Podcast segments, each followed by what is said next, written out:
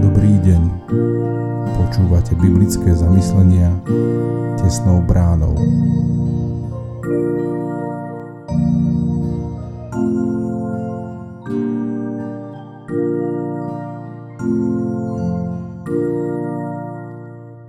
Dobrý deň. Dnes je streda 25. októbra 2023. Božie slovo nachádzame v liste Jakuba vo 4. kapitole od 13. po 17. verš takto. A teraz vy, ktorí hovoríte, dnes alebo zajtra pôjdeme do toho a do toho mesta, pobudneme tam rok a budeme obchodovať a zarábať. Vy predsa neviete, čo bude zajtra s vašim životom. Veď ste para, ktorá sa na chvíľu ukáže a potom mizne. Namiesto toho by ste mali povedať, ak bude pán chcieť, budeme žiť a vykonáme to alebo ono.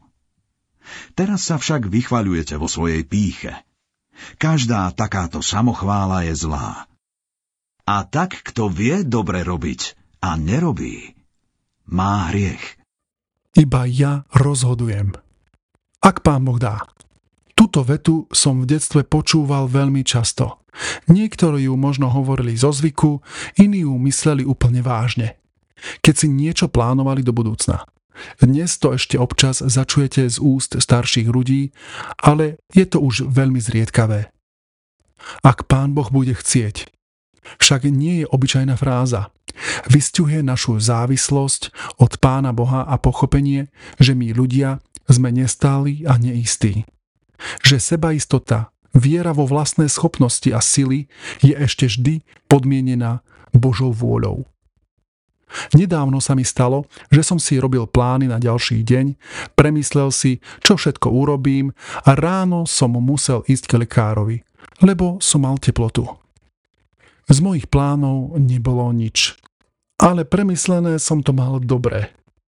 V našom texte písal apoštol Jakub o plánoch boháčov ktorí sa chystajú na obchodné cesty, ale podmienka Božieho súhlasu platí pre každého z nás a v každom ľudskom živote.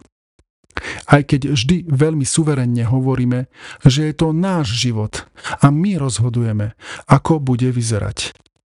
Je to pravda len vtedy, ak sa splní prvá a základná podmienka, že to bude chcieť aj Pán Boh. Ak túto vec pochopíme a príjmeme ju ako zvrchované Božie právo, budeme lepšie rozumieť životu. Pomodlíme sa. Páne Bože, ďakujem Ti, že Ty rozhoduješ. Odpust mi, že si niekedy presadím svoje vlastné rozhodnutia, ktoré však nevedú k dobru. Daruj mi pokoru a svojho ducha, radcu, nech idem podľa Tvojich plánov. Amen.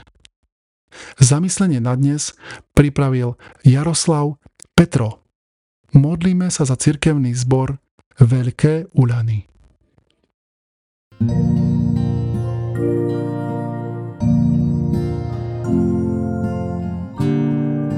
Prajeme vám požehnaný zvyšok dňa. Počúvali ste biblické zamyslenia tesnou bránou.